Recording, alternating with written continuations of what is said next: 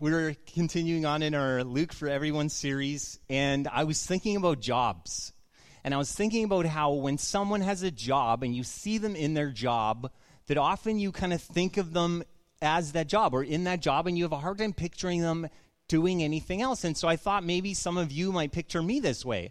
And you were, maybe you'd think of me like Pastor John. And if that's the only way you knew me, that's kind of what you what you'd think. You'd think, oh, John, he's a pastor. He's been a pastor. That's, has he done anything else? And I'd say, yes, I've done other things. And I wanted to share with you some of those other things. I had a paper route. That was my first job. And I had an afternoon paper route, which I started in, and that was like the you just took a big stack of papers and you put them in the apartment. And you got paid for each paper. It was an awesome job, yeah.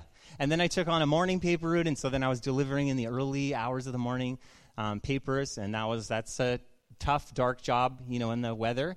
And uh, I went, moved, I went on to, in high school, to being a bag boy. So I stood at the end. You, maybe some of you don't know what that is, but we used to have bag boys who'd stand at the end of the thing and they'd put the groceries in the bags for people. And then I moved up and I was a stock clerk. Uh, technical term is the stock clerk, and I would put stuff on the shelves, and that was a job I did. Uh, and then I moved on into university, and to support myself in university, I was a water lily cultivator. And so I worked for a guy on his property, and he had a water lily business, and so I cultivated water lilies. I helped them grow. I killed many, and uh, to, before he realized I don't have a green thumb. And then, you know, I went on to other landscaping things around the property, and that was one of the jobs I had. Another job I had was an English second language teacher. So that was my idea of how I was going to go into the nations and be a missionary overseas was I was going to be an English second language teacher because I was like, what can I do? I don't know. I can teach and I can speak English. Put them together. That's a great job. Let's go. People want to learn English. So well, we went and a little bit. I did some overseas, and we also did. I also taught it in Langley um, at the Trinity Western at the school at Trinity Western. And um, another thing I did after that was I was a real estate assistant and I worked with um, a development doing their kind of marketing and sales and stuff for development. So, those are many different jobs that I had. And uh, I was also thinking about Jesus. And I was thinking about all the stuff Jesus has done. And I was thinking about how sometimes we put a, a word onto a job or a description of something. And I was thinking, what would be um, some the words we would say? What would be Jesus' jobs? What would be the things we would say that were Jesus' job. And um, and so I was we were look, I was looking at Luke and I was summarizing kind of where we've been, and what we've been through, and I looked at um, the things Jesus has done. He heals the sick, and he frees the demon possessed, and he heals the paralytic, and he raises the dead, and he heals lepers. So far in Luke, he's done all that. And so I could we could say he's a critical illness recovery specialist. We could put that, if we wanted to put a nice term for a business card, we could give to Jesus. Or another thing he does, he's done is he, he's called disciples. He's called people to follow him. He called Levi or Matthew, the tax collector, and then he chose 12 out of the big group and he called those people to be his disciples. And so we could call him the church recruitment and training officer, maybe, because they're going to be the ones who lead the church. He's also gone around in different towns and synagogues and he's preached and he's brought this message and he's preached the Sermon on the Mount in Luke already. And so he's done all those things. So I was thinking he could be the public communications purveyor or preacher. Just preacher would be easier, but wouldn't sound quite as good. I had already, Kirsty asked me, what's a purveyor? It's like, don't look up that word. It just sounded good. He also, in Luke so far, he's made people angry and people have wanted to kill him, and he's offended his hometown, and he's offended many Pharisees in different situations over the Sabbath and over well, the people he's hanging out with and different things. And so we could call him, uh, what would that be? A politician or who offends people? I don't know. What would it, what would it be? We arrive at chapter 8. Jesus has done all sorts of stuff. Actually, the list of things is so long of all the stuff Jesus has done and experienced so far already in Luke.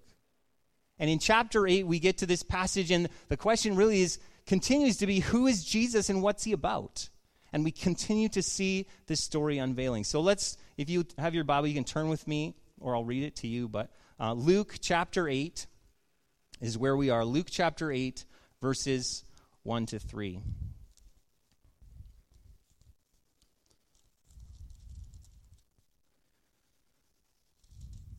So now we just we've just coming out of that story last week where the sinful woman came in and Jesus was at the Pharisee's house and he's washed she washed his feet.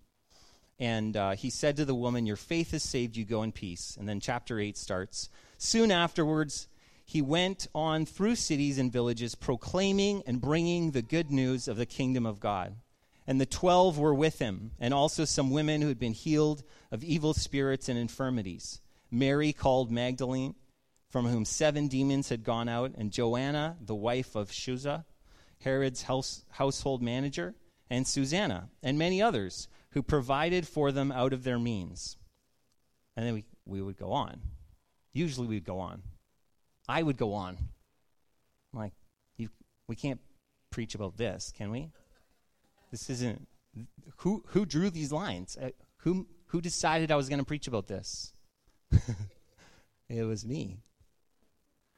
Why are we stopping here? Usually, if I was reading, I, this would be like the little blurb you'd skip over and read quickly, and then you get into the story. I want to read the story, or I want to, I want to hear a parable, and we got an awesome parable coming up. So, why are we camped here? What, what's, why, do, why does he mention these women and this little thing, this little blurb? Why is it there? I think it's there because um, we have a series titled Luke for Everyone. And this good news is about the good news of the kingdom for everyone for men and for women and for children and for young people and old people and outcasts and the dispossessed and the orphans. This is the message of good news. The big idea this morning is that we're invited to proclaim and practice the kingdom like Jesus. We're invited to proclaim and practice the kingdom like Jesus. And so my first Jesus title would be Jesus is a publicist, if we're going with the, the job titles. And I was thinking about what job, what job title would I put on this part, and I, and I was thinking about them, and I was thinking about like sales guru. And I was like, no, Jesus isn't selling anything. He's not trying to sell something to someone. And then I thought about it. I was like, oh yeah, he could be a marketing whiz. Yeah, he's like, Psh. and then I was like, no, that sounds like he's spinning something he's trying to like present something a certain way and that's not jesus either. And so then i was thinking i was like is he a herald? Maybe he's a herald and i looked up the word herald and that's someone who's proclaiming something that's coming. And so i thought no that's kind of john. John was the one proclaiming something coming. Jesus is proclaiming something that is here. It's here and it's still coming too. So what is that? And then i thought maybe publicist fits that the best. You can argue with me after. But for now that's the word i put up there you know, it's a common phrase for us to say we want to be more like Jesus. We're going to be more like Jesus. I want to be more like Jesus. You should be more like Jesus, right?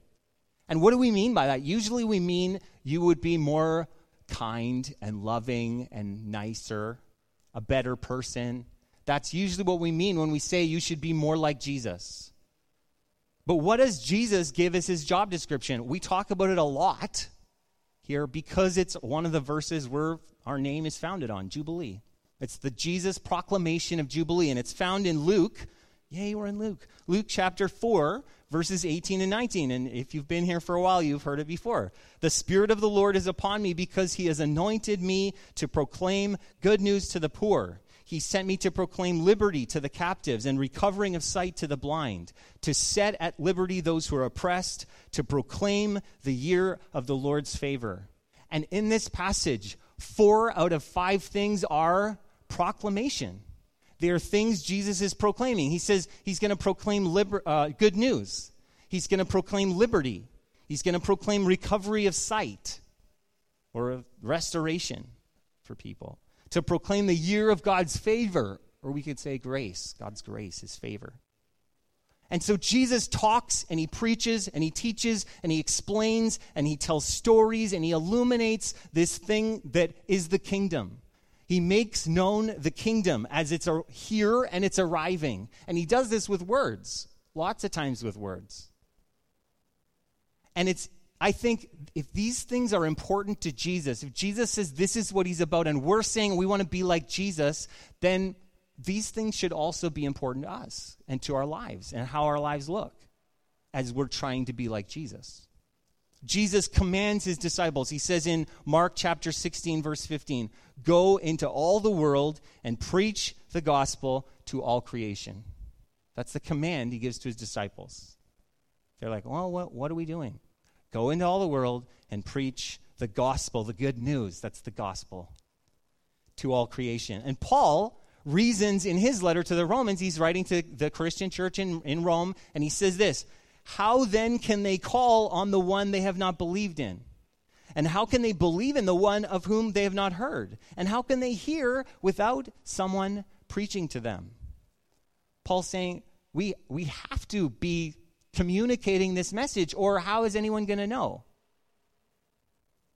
So, clearly, if Jesus is about this, and we're supposed to be about this, and we're commanded to be about this, but the question then comes for me is, well, what are we proclaiming? If I said, okay, everyone, go out and proclaim the gospel, the good news, people would be like, okay, which good news is that? I'm just confused. Which one? Which thing? I'm not, uh, which thing? And you know what I did is I looked in the Bible and I looked up every place in the Bible maybe not every place, but a lot of places in the Bible, where it says that we're supposed to proclaim something. And these are the things, I'm going to apologize to our sign language interpreter for the list I'm going to read out right now. It's my pre apology. These are the things we're to proclaim that are in the Bible.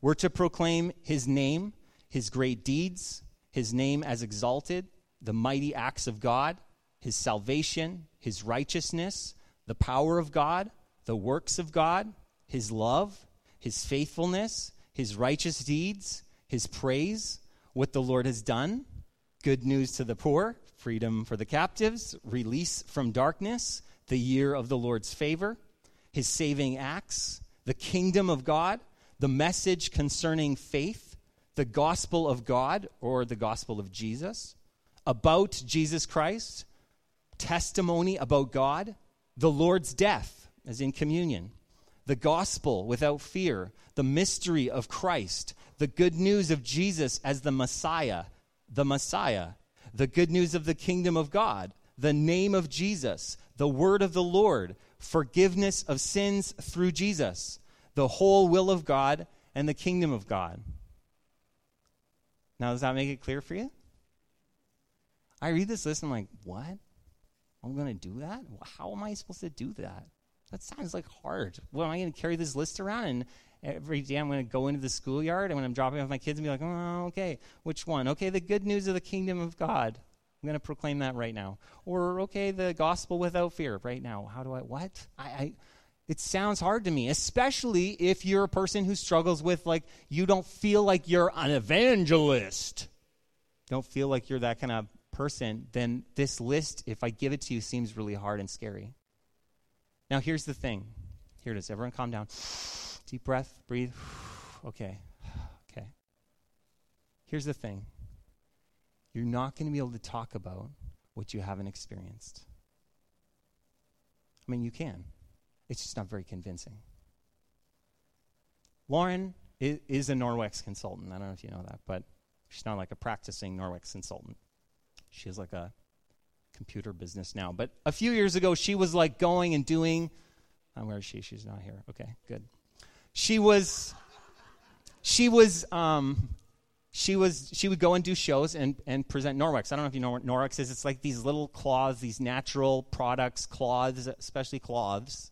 Feel like I'm doing this a real bad job, but I'm not trying to sell you Norwex. So she, there are these claws that are really natural, and you, clean with them, and they're it's natural, and they're like super amazing. And so what happened was Lauren went to a Norwex show, and she came back with some cloths, which she said she wasn't going to do. She did. She came back with claws anyway, and then she was using them, and then we would have anyone would come over to our house. They'd be sitting in our living room, and Lauren would start talking about Norwex, and be like, "Stop it, stop it." And then she'd be like, no, no, you got to see this. Come on, everyone come in the kitchen. And she would bring everyone from our living room into the kitchen, and then she'd start cleaning things she'd be like, Look at this. Look, I know, I know. Look at that. And people would say, Wow, that's amazing. Oh, where can I get this? And she'd say, Here's the card of the Norwex consultant. And she was giving out so many cards, and I started being like, Wait a minute. You're like selling her stuff. Like, you should do this. Look at you. And she's like, I'm not a salesperson. I'm like, what are you doing? Every day you're like selling this, not even on purpose, because it's changed your life. And she's like, oh, okay, that's amazing. So she started selling Norwex, talking about how awesome it was.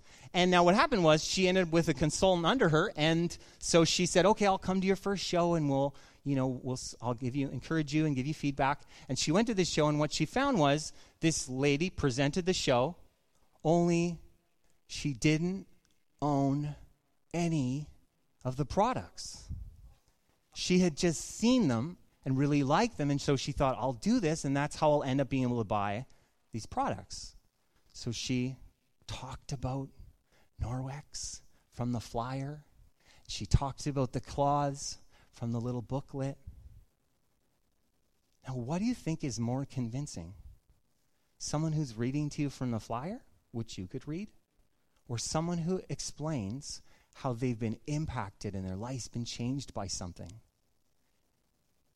This is the, this is the thing we're called to do. This is what John says in 1 John, his letter to uh, chapter 1, verses 1 to 4. This is what he says That which was from the beginning, which we have heard, which we've seen with our eyes, which we have looked at, and our hands have touched, this we proclaim concerning the word of life. He goes on to say, The life appeared, which we have seen it and testify to it, and we proclaim to you the eternal life which was with the Father and has appeared to us. And we proclaim to you what we have seen and heard, so that you also may have fellowship with us. And our fellowship is with the Father and with his Son, Jesus Christ. And then he says this We write this to make our joy complete. We write this to make our joy complete. It's not all up there. John proclaims this. He says, I'm proclaiming what I've seen and heard and touched. Now, John was there. He got to see and hear and touch Jesus. So that's a little different than what we are seeing and hearing and talking about. Different, except for similar. Because if you are going around and you're getting this list of all these things you need to proclaim and you're trying to get it just right and make sure you say it just right and make sure no one asks you a question you can't answer, how are you going to do that? No, what we should focus on is not getting that list just right and figuring out exactly what to say, but we should be pursuing the living God. And as we experience Him, as our lives are transformed by Him, as we come to love Him and know Him more, and our lives change, then when we talk about this stuff, wow, well, that's different. When I'm talking, oh, my life's been changed. Wow, yeah, I used to be really afraid. But you know what? God has met me there. Yeah, and I'm still working through my anxiety, I'm working through this, but God's meeting me in this. And we begin to share about good news that's changing us. What you've experienced, you'll want to share. And Jesus is an activist. Jesus is an activist. Now, when I think of the word activist, I picture people in a boat with a Greenpeace flag and they're ramming whaling ships. That's what I picture. Or I picture back in the day where people wore mink coats, someone run up and spray paint the coat. That was like, that's how I picture an activist. I picture people who are adamant and they're, they're angry about injustice and they're going to fight and they're going to work against injustice for the oppressed. And they're going to stand up for whatever they think, wherever there's no voice, that's what they're standing up and fighting for. I don't picture Jesus letting some women come along with him on the journey. That's not what I picture. And yet, that's what's happening. In order to understand just how crazy this was, you have to know the context. And for us, I think anytime you're looking back at history, there's an element of like, we can apply our own culture, we can apply our own things. We can say, oh, that was so bad. Look at all those things that were bad. Or we can say, oh, that's so good. Look at all these things that are so good. But we weren't there. So often we coat it with like big brushes, and probably that's not fair. So even as we look back at women in first century Judaism, we could say, oh, it was so bad for them. And that's probably not true.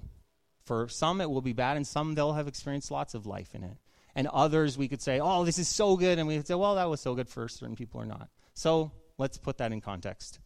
The truth is that um, there are some facts that we could look at and say that things were as, as good as the intentions could be, that there are things that were difficult also.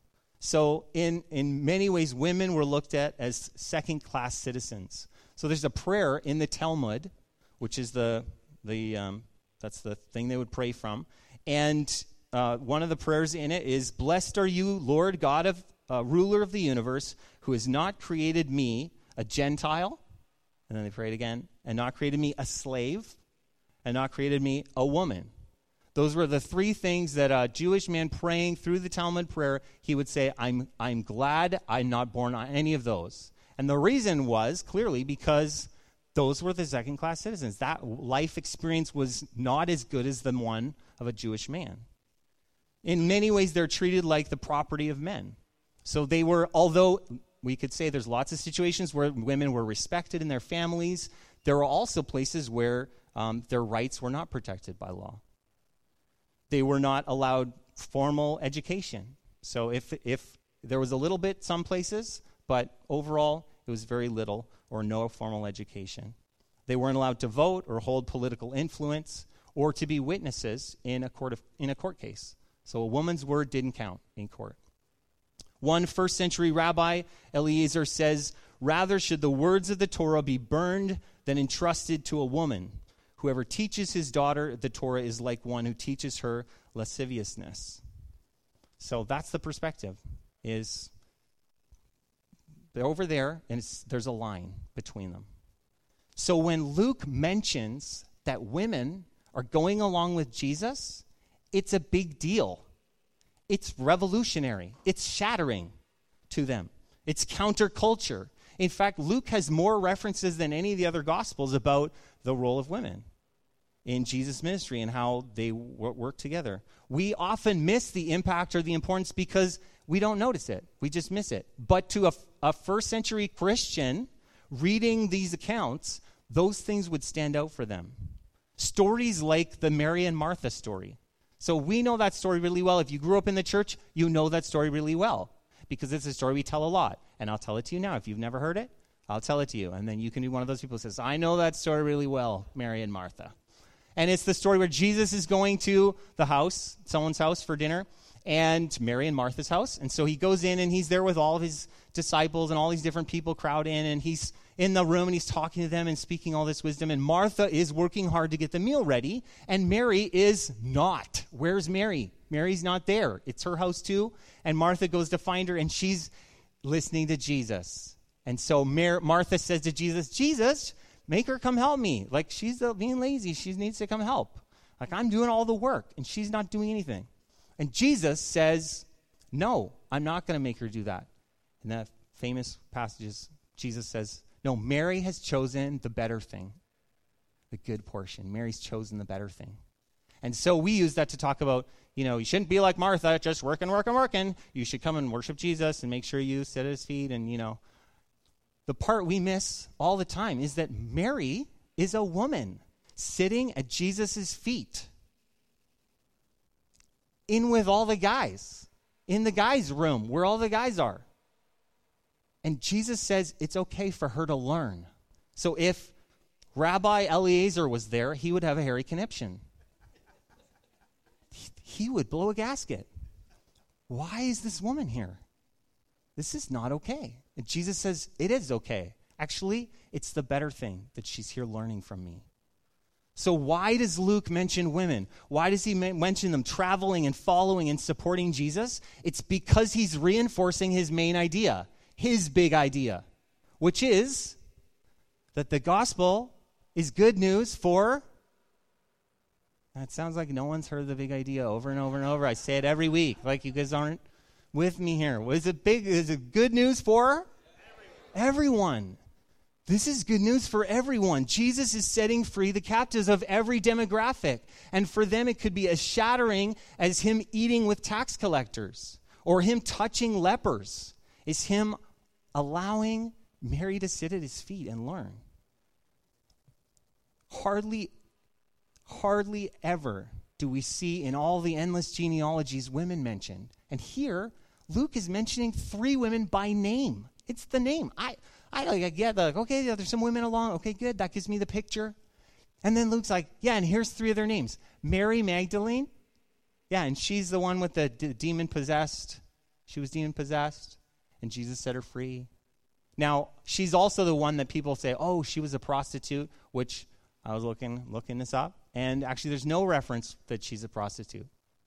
So that's an assumption we make, and the reason why they made that assumption is because of the passage we read just before this about the sinful woman. And people put them together, and there's a few other references where Mary washes Jesus' feet, and they say, oh, these must be all the same thing. So that's not true. We don't know that that's true, that she is that. She could have been, but there's no evidence of that. The second person that Luke mentions is Joanna. So here's so we got a demoniac, a person who was demon possessed and set free by Jesus. And then we've got Joanna, who's this high profile family who works for Herod, like well known people in this high business job. And here's Joanna mentioned. And then, of course, Susanna. Susanna, famous Susanna, is well known for, I don't know what she's known for, because she just gets mentioned with her name. It was like, Luke's like, who else was there? Who else? Susanna. I like, she was a nice girl. I'm to write down Susanna.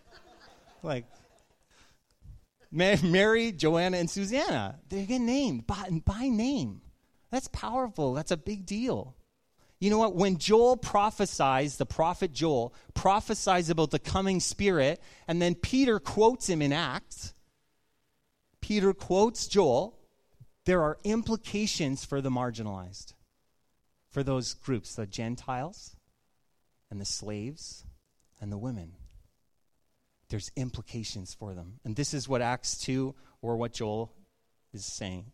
In the last days it shall be, God declares, that I will pour out my spirit on all flesh, and your sons and your daughters shall prophesy, and your young men shall see visions, and your old men shall dream dreams. Even on my male servants and female servants in those days, I will pour out my spirit, and they shall prophesy.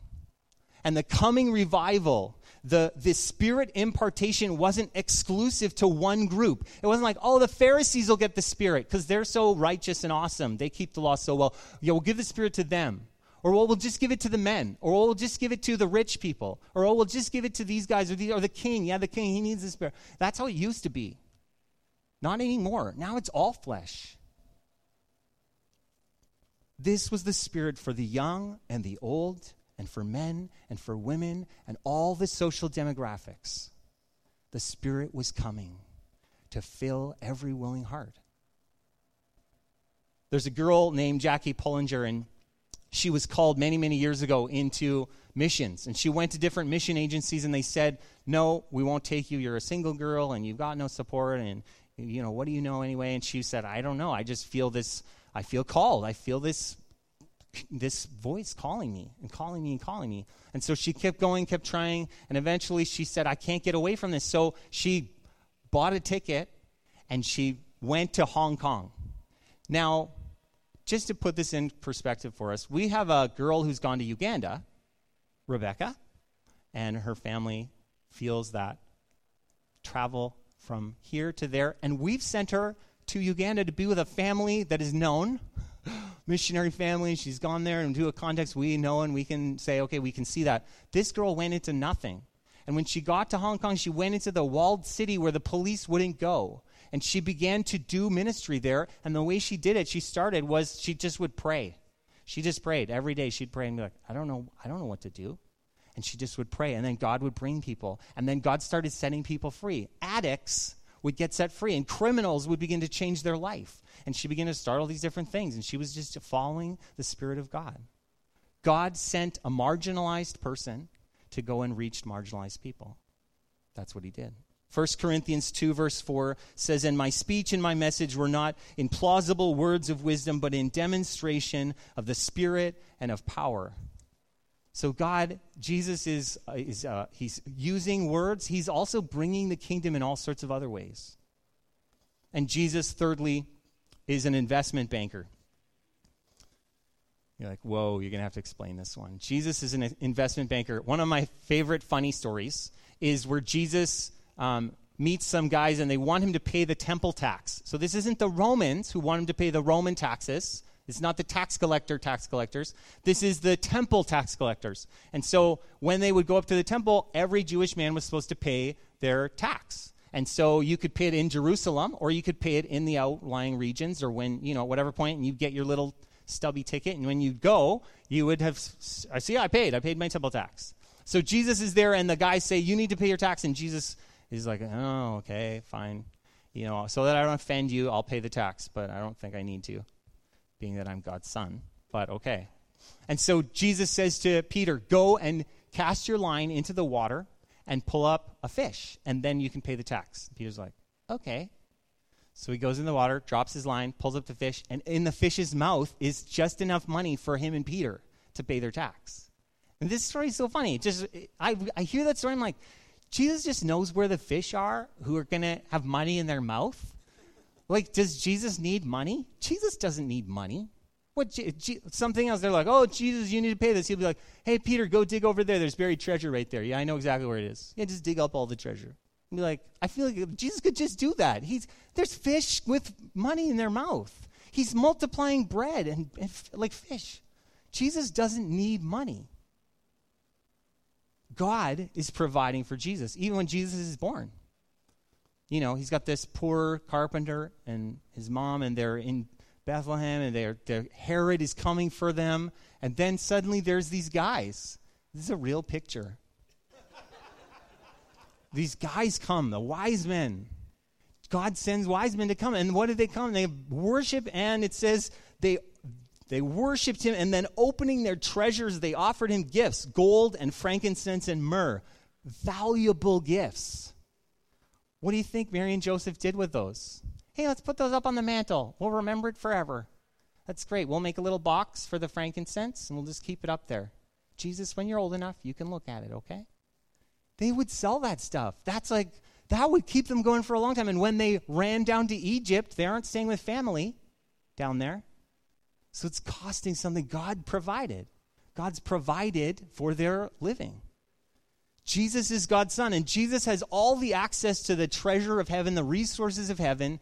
He doesn't need money. So now suddenly I read this passage and I'm like, is Jesus um, like fundraising? Or he's like needs his friends to give him money? Like this just seems really awkward. Like these people are going along, oh, let me pay for that, Jesus. They're like, okay, go ahead. Like, what's the deal? See, the deal is this giving in the kingdom is different than any other kind of giving. And the best word to put on this kind of giving in the kingdom is investment. It's like investment. And this is what Jesus says in Matthew chapter 6 verses 19 to 20. Jesus says, "Do not lay up for yourselves treasure on earth where moth and rust destroy and where thieves break in and steal, but lay up for yourselves treasure in heaven, where neither moth nor rust destroys, nor where thieves do not break in and steal. And that's the picture. There's all these people, especially in the United States, right before it crashed, and they had all their investment was put into their pension, and they put everything into the 401k and all these things. They're different. Maybe some of you put your investments in. You're preparing well, actually, like financially wise and suddenly it all crashed. And your security, if it was in that, crashed and fell and burned. And there were people who did not know what to do. And this is what Jesus says. He's not like soliciting like a CEO of a charity. He says, This is like investment. I'm allowing you to participate in what I'm doing. What would it be like to support Jesus? I read this and I'm like, people supported Jesus. What would that be like? What would it be like to say, I'm going to give my money and I'm going to give it to Jesus, and then I'm going to go along and be like, oh, he just bought some food with my money. Jesus just ate food with my money. I just gave. And now Jesus is sleeping in that in that inn and that was like my money paid for that inn. That's so amazing. And then oh, look, Jesus is like healing these people and the kingdom is coming and he's proclaiming these amazing messages like Jesus, I, I'm able to give to Jesus. This is incredible. This is what was happening. These people, their lives were changed and then they began to give. It wasn't out of like religious obligation. It wasn't, oh, Jesus is coming around again. Oh, I'm going to give some money to Jesus. Jesus always wanted my money. When he started this ministry, he didn't have money. You should have saved up some money when you're a carpenter. What were you doing, Jesus? What's the deal? What's going on? People are giving to Jesus because their lives have been changed by Jesus, transformed. There's a story about Mary, actually, who washes Jesus' feet. And this is what it says in John chapter 12. Mary therefore took a pound of expensive ointment made from pure nard and anointed the feet of Jesus and wiped his feet with her hair. Very similar to the story we just talked about last week. The house was filled with the fragrance of the perfume. Now, as Mary does this, she pours this perfume, this ointment on Jesus. Judas freaks out. And he's like, What are you doing? And the reason he freaked out was because 300 denarii, which we've been talking about denarii a lot, denarii is, that's how much it was worth. Now, one denarii is one day's wages. Someone was listening. Phil was listening. One day's wages. So 300 denarii is 300 days' wages, or we could put it into the context of a year. It's like if I took my entire year's salary, put it into a jar, made it into liquid, and then poured the liquid out on the floor. My entire year's salary. Okay, you guys are like, it's pretty small, isn't it? When you get paid pretty. Okay, your entire year's salary. I don't know. But that would be a big deal to me. Judas is mad. Judas is like, we could give that money to the poor. And John, you know, tells, yeah, that Judas didn't really want to give the money to the poor. But the point is, we could look at that and say, What? That's horrible financial stewardship. What on earth is she doing? She is worshiping Jesus. And Jesus says, This is what she was meant to do. This is meant, she's pouring it out. She's not pouring it out on the floor, she's pouring it on my feet. And it goes into the investment of an eternal kingdom. And when the story is told, thousands of years from now, they will say Mary's name and they will say, Mary without knowing, anointed the body of Jesus before he died. It's not measured on a spreadsheet, it's measured in a kingdom investment portfolio that is eternal. That's what Jesus says. So, what are the implications for us? There's two things, I think. One is that uh, this is a picture of worshipful giving. The word actually that's used to serve is, is diakoneo, and it means to serve, to minister, and to care for. So these people going, these women going along with Jesus, they were serving and ministering and caring for them. It was this picture of worshipful giving. We're invited not just to send our money to Jesus. Oh, Jesus needs some money. Okay, send him some money. Oh, give him some money. No, you're called to give, to follow, to give your life and follow. And so that involves maybe some money. It involves your time, involves your abilities, your gifts. Your life is meant to serve Jesus. That's the picture. 2 Corinthians 9 6 says, The point is this whoever sows sparingly will also reap sparingly, and whoever sows bountifully will also reap bountifully. We're sowing and we're trusting that it's going to grow something, whether we can see it or not yet. It's going to grow something. The Bible says, if you sow, you will reap. It will grow something. That's the promise. And the second thing, so this is a picture of worshipful giving, so that's for us. And the other part of this is it's a picture of humble receiving. This is Jesus receiving. I know all sorts of people who will say, I just don't do well with receiving. You know, yeah, I don't like asking for help. I don't like doing that. I just, I can't, I don't like charity. Don't give me your charity. No, I don't do well with charity. Jesus allowed people to give into him. Jesus, who needed nothing. Jesus said, You want to give? Sure, give. Yes, I'll allow it, I'll invite it. And so we're invited to set aside our pride or our shame, whichever one is driving it, and to allow people to participate with us, to allow them the invitation to be part of our lives by giving to us. And you have to be able to receive it. Jesus sets the example for us to follow in his humility to be big enough to receive. So, in conclusion, we are invited to proclaim and to practice the kingdom like Jesus. Jesus is a publicist. We are tasked too with proclaiming the arrival of this incredible kingdom. We are witnesses who testify to what we've seen and heard and experienced, and we experience that in our lives because of what Jesus has done. Jesus is an activist, and we are tasked with bringing the good news to everyone we can find. We become activists for a kingdom that welcomes and sees value in every person. Every person. There is value and there's welcome in the kingdom. Jesus is an investment banker. We are tasked with changing our view of giving and receiving, and Jesus invites us to see it as a sowing and a reaping that we do. And he demonstrates in humility the ability to receive from others. And we could learn this too. Let's pray.